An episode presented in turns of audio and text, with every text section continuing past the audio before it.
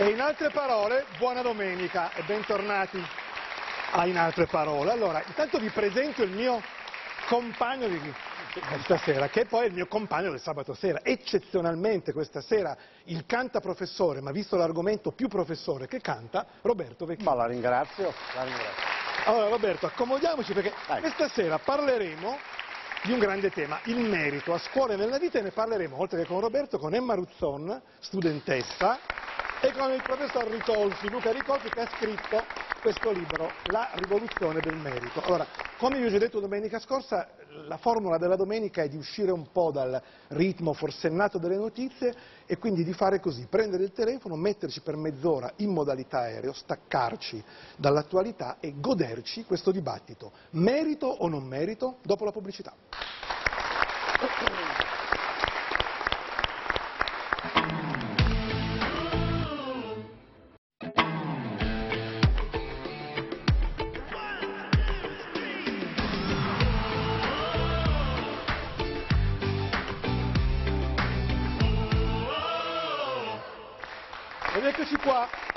Altre parole, buona domenica a tutti, buona domenica a Roberto Vecchioni, a Emma Ruzzona, al professor Luca Ricolfi. Questa sera parliamo di merito e a introdurre questo tema enorme che ci riguarda e ci coinvolge tutti i giorni a scuola e nella vita è il nostro Jacopo Veneziani. Buonasera, Ciao Jacopo. buonasera.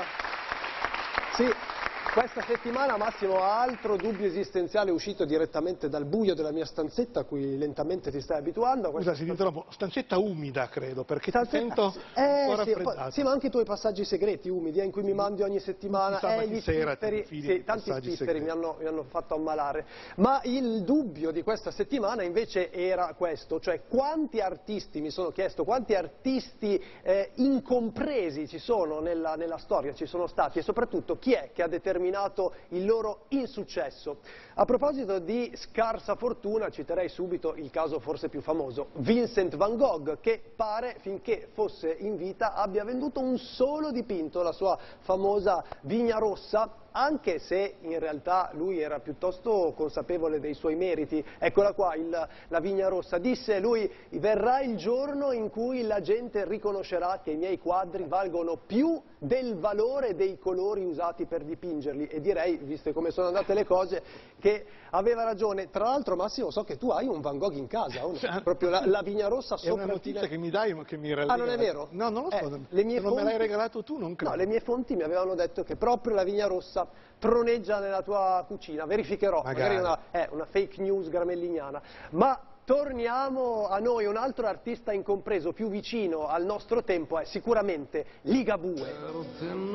No, no, no, non, no.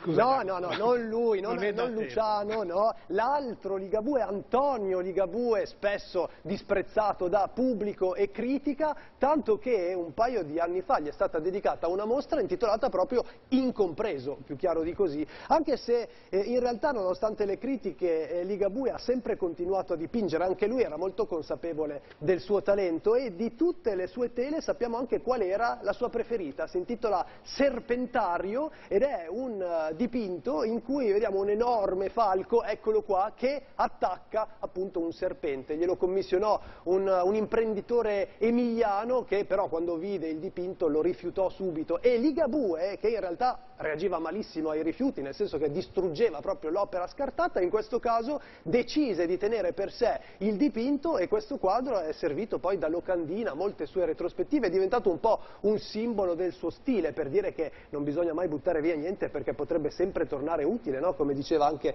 mia nonna Tina, eh, grande saggia, eh sì, grande saggia della famiglia. E a proposito di nonne, anzi di donne, ho anche un esempio femminile, un'artista incompresa, Georgia O'Keeffe, pittrice statunitense del Novecento, famosa soprattutto per i suoi eh, fiori enormi come questo eh, papavero. In realtà eh, O'Keeffe divenne rapidamente una icona dell'arte moderna negli anni 40 negli Stati Uniti, Uniti, era già famosissima e apprezzatissima, eppure la sua prima mostra in Europa arrivò solo 50 anni dopo, nel 1993. Questo per dire che a volte eh, il merito dipende anche da questioni di cultura e, e, e di gusto, no? che poi l'arte è talmente soggettiva, Massimo, che chi è che decide cos'è un capolavoro e cosa no? Io ad esempio ho un mio metodo molto personale, lo volete sapere? Sì. Come il mio criterio? Beh, quando mi ritrovo di fronte a un'opera dico questo dipinto, questa scultura, me la metterei in casa oppure no? Molto eh, lineare. Se rispondo sì, vuol dire che l'opera è splendida, se dico no, vuol dire che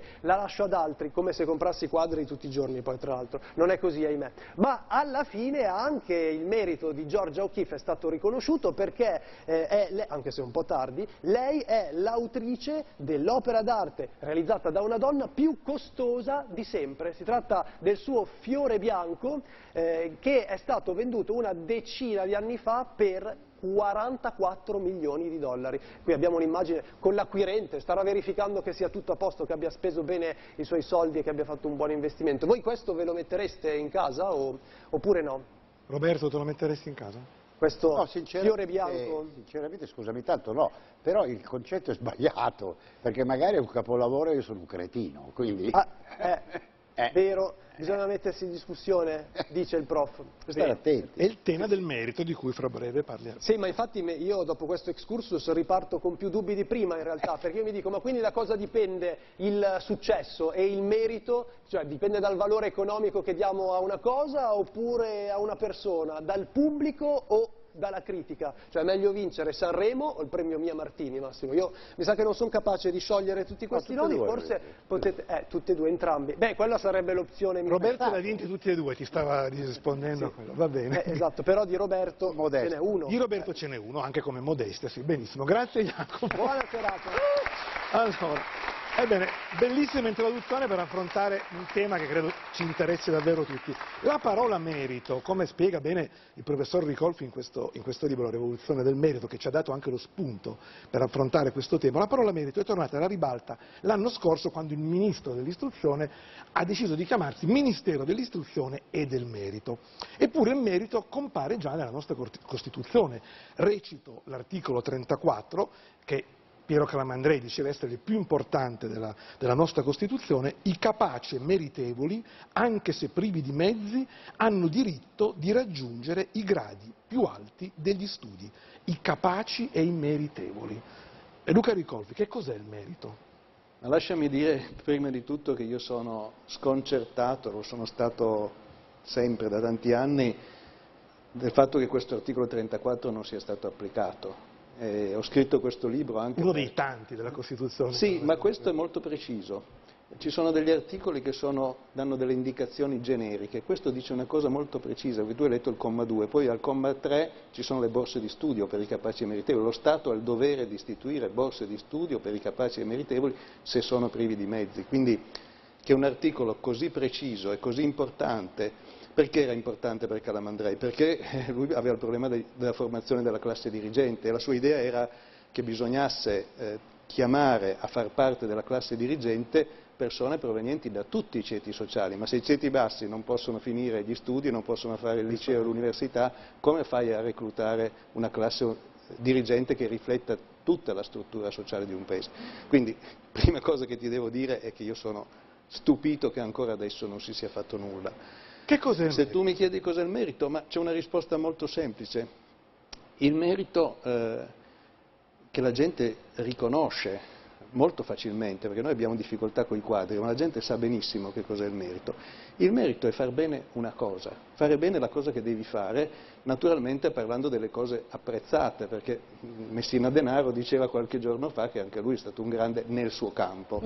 No, eh, noi Però diciamo, è un, è un- è un mettere insieme il talento ma anche l'impegno, la personalità, Talento e impegno, infatti tu mi hai anticipato, questi sono gli ingredienti del merito. Il merito ha fondamentalmente due ingredienti che sono il talento e l'impegno, ma questi due ingredienti perché sono importanti? Perché sono democratici, in quanto sono tra le cose più sconnesse dalla classe sociale di origine che si possa immaginare, perché il talento eh, il buon Dio gioca a dadi, contrariamente a quanto pensava Einstein. Il talento cade dove cade, può cadere su un tugurio come può cadere su una Il reggia. problema è che quando cade su un tugurio rischia di non poter mai fiorire perché sono Esatto. le condizioni. E l'impegno è altrettanto importante perché l'impegno dipende dalla responsabilità personale e ehm, c'entra molto poco con la classe sociale ha un impatto enorme sul destino di un ragazzo. Io ho fatto anche dei calcoli in questo libro usando un sistema molto semplice, andando a vedere la differenza fra ragazze e ragazzi.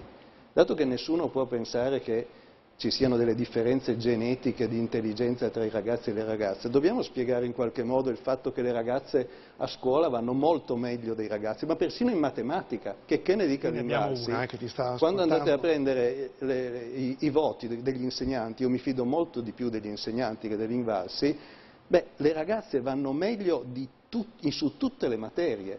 E questo da cosa dipende se non dall'impegno, se non dal fatto che ci mettono più energia, più voglia. Quindi due cose che con la classe sociale non c'entrano. Roberto, siamo bravi solo quando prendiamo voti alti? No, Parlo al professore. No. no, no, ma qui c'è- il, il discorso dovrebbe andare avanti ore e ore. E infatti invece Diciamo solo da 20 meritum minuti. quindi- latino, che non è soltanto come lo intendiamo noi, ha anche il significato di dono. Quindi anche dall'altra parte lo Stato e gli insegnanti dovrebbero avere un merito, perché è una cosa importantissima. Cioè non guardare l'alto, ma guardare il basso, tirare su il basso, non avere questa sperticata attenzione per i geni, ma avere tutte le possibili manovre, tutte le possibili dolcezze, tutti i possibili stimoli per tirar su chi è giù. E questo sai chi lo fa? Insegnanti, Insegnanti. di sostegno. Quelli sono bravissimi, hanno capito benissimo la cosa. Io non sono contro il merito. Cioè il senso di merito, come è concepito vagamente dalla sinistra, è che eh, impedisce l'eguaglianza. A me sembra che non sia così. Io sono contro averlo messo come, come, titolo di un, di un ministero perché è vago e sa di mer- meritocrazia, che è un'altra cosa da merito. Che poi se, se avremo tempo il professor Ricolfi nel libro È spiega che la meritocrazia assolutamente è diverso. diversa dal merito. Assolutamente diverso Ha dal un'accezione negativa. Vuoi che vado avanti? C'ho anche No, beh, ti, ti- chiederò dopo. Adesso No, volevo, no, ma volevo interpellare beh. Emma un attimo. Emma, tu salisti agli onori delle cronache per un intervento, l'inaugurazione dell'anno accademico dell'Università di Padova, dove proprio dicesti il sistema scolastico è meritocentrico e competitivo. Però ti chiedo, cosa c'è di sbagliato nel premiare e aiutare i più meritevoli? Ma Specie se non hanno mezzi economici. in realtà non c'è assolutamente nulla di sbagli- di sbagliato nell'aiutare chi non ha i mezzi economici. Eh, la domanda sta un po' a valle. Nel, nel concreto, quando si dice premiamo i meritevoli, eh, appunto concretamente ci si basa come metro di misura eh, sulla valutazione, quindi sul risultato che hanno ottenuto. Ma che cosa vuol dire quella valutazione? Quindi come faccio a pensare eh, che eh, uno studente è più meritevole dell'altro perché eh, si è diplomato con un determinato voto, perché si è laureato con un determinato voto, quando non tengo in considerazione tutto lo strato sociale e culturale che ha alle spalle. Mi spiego meglio, nel concreto, andando nel mondo dell'università da cui provengo e di cui parlo. Eh, dire ehm, borsa di studio per chi ha i 30 e lode, eh, ma se io non tengo in considerazione che all'università ci sono persone che eh, non possono permettersi un affitto e che lavorano e che quindi la sera hanno meno tempo per studiare rispetto ad altri colleghi eh, o che non possono permettersi proprio di trasferire nell'università in cui studiano Però qui ti o a valle. come diceva il professor Ricolfi, e qui è mancato lo Stato che doveva dare a queste persone le borse di studio per non avere questo genere di Esattamente, però il un- problema sta ancora più a valle. Una Purtroppo valutazione andrà data, no? la Una valutazione va data, ma il fatto di eh, basare il sistema di aiuti su quanto uno si merita, io lo trovo molto cieco. Lo trovo un non guardare in faccia la realtà, ovvero che banalmente accedere all'università non è vero che è democratico, perché già alla fine delle scuole medie si decide chi andrà all'università, Eh, perché se appunto. tu ti iscrivi eh, a una determinata scuola superiore è perché magari avevi una famiglia che poteva permettersi dei corsi extrascolastici, Certo. che poteva permettersi ripetizione, oppure no.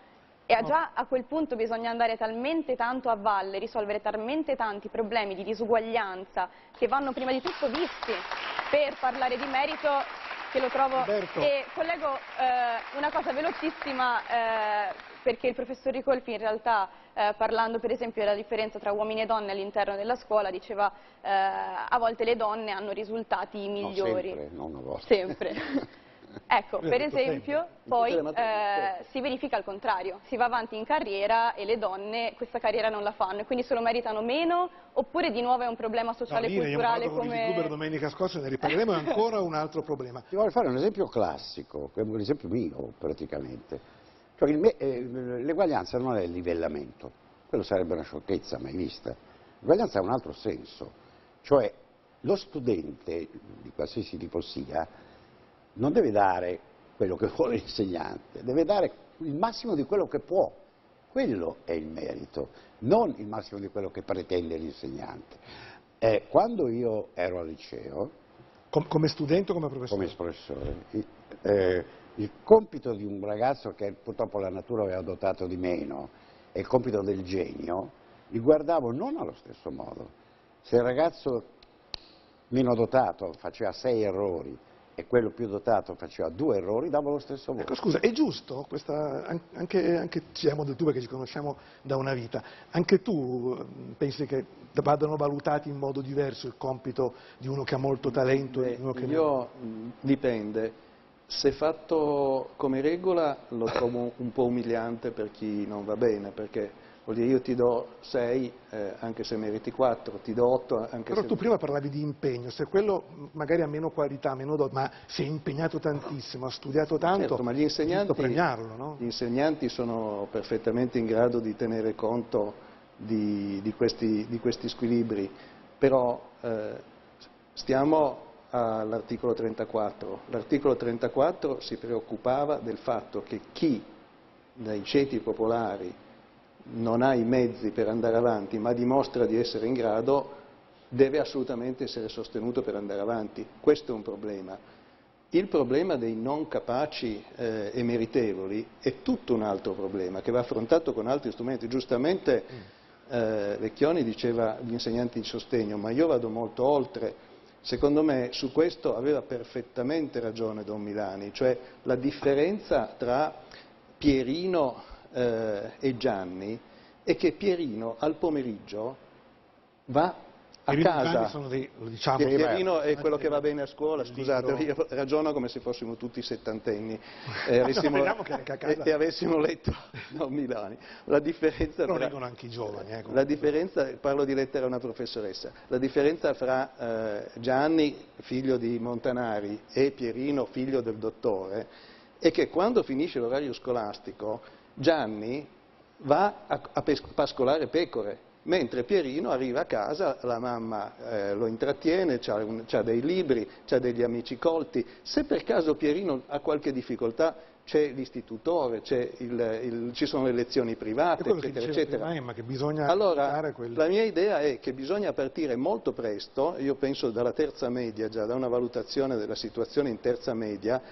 e eh, differenziare cioè chi va bene, c'è un solo problema, che chi va bene è povero sia aiutato. Chi va male va aiutato come diceva Don Milani, cioè riempendo il pomeriggio. Cioè, dandogli e, al pomeriggio questo, lui, lui usava un'espressione che era, non era tempo pieno, lo chiamava il pieno tempo, cioè andare a scuola il pomeriggio ed essere sostenuti in modo specifico. Ora, nella nostra scuola, noi avremmo bisogno di soprattutto al sud, di una possibilità di rientrare nel pomeriggio, che secondo me dovrebbe essere addirittura obbligatoria per chi ha delle difficoltà, e poi non del corso di recupero in cui ti fanno 5 ore ai 4 che vanno meno bene, ma che ognuno ha l'equivalente di quello che hanno i ricchi, cioè le ripetizioni, ma fatte dalla scuola pubblica con insegnanti pubblici e completamente gratuite. Certo. Questa è, è, la strada, non eh, fingere che chi eh, non ha prestazioni adeguate in una certa materia le abbia. No, dobbiamo renderlo in cioè grado... Non abbassare l'asticella ma metterlo lui in condizione esatto, di saltare l'asticella. l'asticella è quella che è, ma portiamo tutti a saltarla. Ti faccio vedere questa clip, perché questa è una testimonianza di una, di una ragazza, di un atleta, sicuramente capace e meritevole,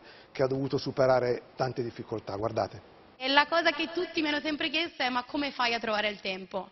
Come fai a, a, riuscire a studiare, comunque allenarti tante ore al giorno, come fai a fare tutto quanto insieme. In realtà secondo me sono molte di più le scuse che ci riusciamo a dare ognuno di noi, siamo bravissime ad inventarci scuse, sono convintissima di questo fatto, tantissime scuse per trovare un motivo per non riuscire a farlo, tantissime scuse per dire no vabbè ma adesso non posso, no, adesso non ce la faccio. In realtà il tempo non è, una, non è avere tempo, è riuscire a trovarlo proprio effettivamente il tempo. Sta cosa per dirvi ragazzi sognate, sognate tantissimo, provate a realizzare tutti, tutti i vostri sogni, fateli diventare obiettivo, datevi da fare e poche scuse lavorate in pratica. Buona giornata. Questo era Bedevio che in Parlamento parlava però ai ragazzi, il mio professore di di latino e greco Roberto diceva sempre i sé sono la patente delle vittime, dei vittimisti, perché nella vita si diventa grandi nonostante, e Bebevio lo dimostra. Però poi c'è l'altra faccia della medaglia, Emma, e quello su cui vorrei adesso che ci concentrassimo, e cioè l'altra faccia del merito è l'ansia da prestazione. Cioè oggi più che in passato sembra che ci sia una maggiore fragilità nel gestire la sconfitta o la pressione. Leggiamo ogni giorno, ogni giorno per fortuna no, ma ogni mese una storia di cronaca nera che ha per protagonista un ragazzo che magari si suicida perché non ha voluto dire ai genitori che ha preso un brutto voto o che non si è laureato, allora il giorno della finta laurea sparisce. Ecco, eh, comincerei, Roberto, da te. C'è stato un, un momento nel passato in cui hai pensato non ce la faccio, cioè che ti sei trovato anche tu ad avere questa ansia da prestazione. Quest'uomo da, da, una vita, oltre che fare il professore, affronta platee di spettatori, quindi non c'è stato mai una volta che hai detto no, più di uno. scappo. Viene, a tutti viene, più di un momento. Eh, ci sono stati anche degli anni precisi. Ci sono stati momenti in cui mi sono detto ma tu perché continui a scrivere queste canzoni che sono anche criptiche, che ti faranno venire i brividi, che amerai tanto ma che in realtà sono anche difficili da capire, non puoi fare sempre così. Eppure mi dicevo, ma io devo andare avanti così, perché me la sento così la cosa dentro, non devo dare importanza a parole più facili, a concetti più già detti, a cose... Ma se uno non ha il carattere di Roberto male. Vecchioni, perché ci può stare, no? che uno sia più fragile, più debole, più insicuro? Io ho avuto un momento ah. in cui, per fortuna, mi sono detto che non è così, cioè che tu puoi continuare nel tuo lato, cioè fare quello che pensi, ma gli altri contano tantissimo per cui ho avuto il pensiero che non dovessi scendere io, è, ma, è un po' scolastica questa cosa, dovessi aiutare gli altri ad arrivare un pochino più verso quello che dicevo. Diciamo in una parola popolare. Eh? È stato il momento in cui ho scritto Chiamami ancora amore, che è una canzone facilissima, cioè anzi semplicissima, ma non facilissima. Non facile, semplice, eh, una cosa, che è una cosa diversa. Perché gli altri contano, perché tu non userai le parole che hanno usato gli, altri, altri cantautori, altre persone, altre, usare altre parole, forse metterei anche delle metafore, però intendibili, comprensibili e che facciano venire i brividi. Una canzone, una poesia, una, un pezzo d'arte, un pezzo di cinema deve far venire i brividi e per far venire i brividi non può essere criptica, deve essere per tutti. Certo, vero. Emma, Emma per, perché fallire vi fa così paura. Fallimento è una parola che significa provare, sperimentare, sono starò a citarvi la famosa frase di Michael Jordan, per tutta la vita ho sbagliato, sbagliato, sbagliato e quindi alla fine sono diventato Michael Jordan, perché poi è così che si diventa grandi, no? sbagliando. Perché vi fa così paura? Ma eh, io sono d'accordo con te sul fatto che fallire di per sé non è un problema ed è parte della vita ed è parte del percorso se eh, noi, mh, con noi vuol dire studenti, vuol dire probabilmente generazione, ma immagino che non, di non parlare nemmeno solo per la fascia dei ventenni, ma almeno per una generazione prima, eh, se fallire fa così tanta paura è perché eh, probabilmente siamo cresciuti con l'idea che il fallimento sia la cosa peggiore che possa succedere nella vita, quindi che eh, fallire all'università, eh, che è assolutamente umano e che statisticamente tra l'altro è probabile ed è, non è assolutamente un caso raro, è invece qualcosa di cui vergognarsi. Eh, non passare un esame è qualcosa di cui vergognarsi, non laurearsi in tempo è qualcosa di cui vergognarsi. Quindi finché... Chi ha inculcato questo senso di vergogna? Gli adulti? Perché... Eh, sì, in realtà rientra... Sì, la, la, competitività della vita, sì, il sistema... Sì. La competitività della vita, poi società vuol dire tutto e vuol dire niente. Quindi andare... social, tutti questi... Ma i, i, social, I social sono uno specchio di quello che succede fuori, quindi imputare la colpa in realtà solo al social non è, non, non è interrompo un attimo, Emma. Eh, eh, Luca, ma non sarà che anche questi ragazzi hanno paura, ce lo sto spiegando, perché noi siamo cresciuti con l'idea che comunque il futuro era un'opportunità, cioè comunque non sapevamo cosa avremmo fatto nella vita, ma eravamo sicuri che avremmo trovato un lavoro. Io, io non sapevo se sarei riuscito a realizzare il sogno di fare il giornalista, ma sapevo che qualcosa avrei fatto. Per loro invece il futuro è, è un grande boh. Non sarà questo? Ma eh, secondo me questo è importantissimo, il fatto che eh, la nostra generazione è una generazione, eh, io mi metto insieme a te anche se tu sei più giovane, eh, in cui c'era una certa tranquillità di raggiungere un livello di benessere, di successo comparabile a quello dei propri genitori, se non addirittura superiore. Oggi invece l'attesa è che ci sia un calo sociale, un, però No, non viene meno la motivazione, anche dire io mi devo studiare, faticare per... Può essere, però io voglio dire una cosa autobiografica. Eh, la scuola che ho fatto io era infinitamente più ansiogena di quella di oggi, eppure sono sopravvissuto. Io mi ricordo che soprattutto alle medie io ero terrorizzato dalla scuola, dai brutti voti, mi ricordo ancora le figuracce più gravi. Tu mi hai preso un brutto voto? No? Ma come? Certo, ho preso, ho preso 4 di greco, andavo male di, di scienze. Professor Ricordo. Roberto, tu mi hai preso un 4 Assolutamente. No, no, 4 ma, ma ti dirò di più, Massimo. Io Mi ancora dati di qua.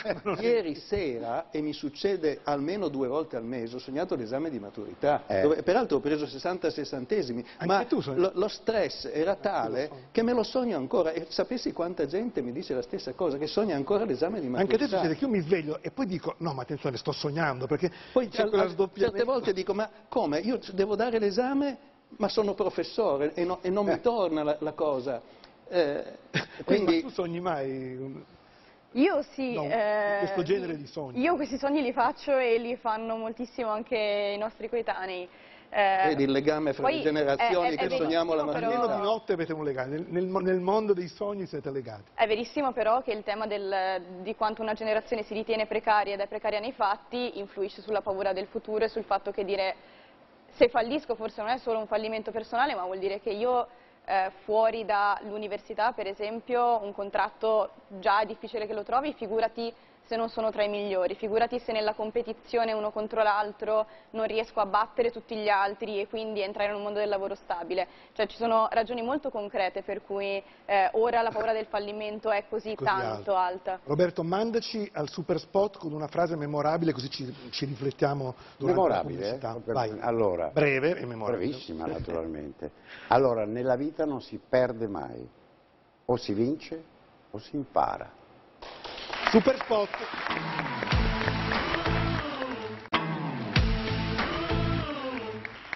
Allora, questa sera abbiamo parlato di merito. Io, parlando di scuole di merito, si finisce inesorabilmente per parlare di buoni e cattivi maestri. Così stasera mi è tornata alla mente una delle serate più emozionanti della mia vita. Il ritrovo della mia classe delle elementari. Erano oltre 40 anni e 100.000 capelli che non ci vedevamo e per farsi riconoscere ciascuno si era pinzato sul petto una targhetta, un badge, no? con il nome, il cognome e la propria foto di allora. È stata una serata per nulla nostalgica, anzi il passato da rammentare era talmente remoto che sembrava futuro. Si è parlato tantissimo di progetti, di speranze, poco di calcio e niente di politica, ma soprattutto si è parlato della e con la maestra. Era per i suoi 88 anni appena compiuti che avevamo apparecchiato quello spettacolo, salvo poi accorgerci che lo spettacolo era lei, con quella sua schiena ancora dritta come i suoi pensieri. La maestra, insomma, quella che ci aveva insegnato a leggere con i romanzi di Primo Levi e di Mario Rigoni Sterno. Si aggirava fra noi, i suoi scolari attempati, distribuendo carezze ruvide e rimproveri, rimproveri dolci. Io nel guardarla pensavo all'esercito silenzioso di cui quella formidabile donnina aveva fatto parte per tutta la vita, le maestre delle scuole elementari della scuola pubblica italiana, che hanno tirato su una nazione intera con stipendi da fame, ma meritandosi qualcosa che molti potenti non avranno mai, il nostro rispetto. Ecco, prima di andare a dormire ci ha detto che averci avuto come alunni era stato per lei un onore. Ecco, poi ci ha baciati sulla fronte, a uno a uno io sono tornato a casa con addosso l'energia di un leone. Oggi la maestra non c'è più, a lei dedico questa puntata. Allora,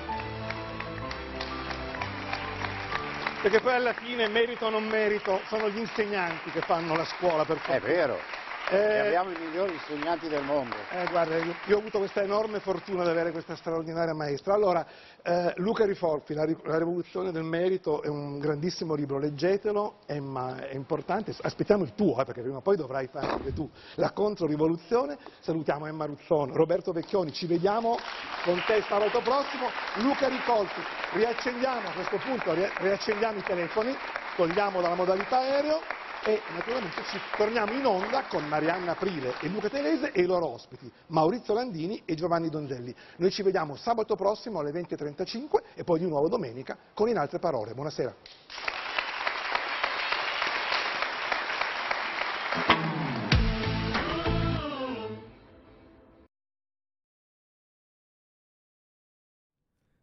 Grazie per l'ascolto. Tutti i podcast di La 7 sono disponibili su www.la7.it slash podcast.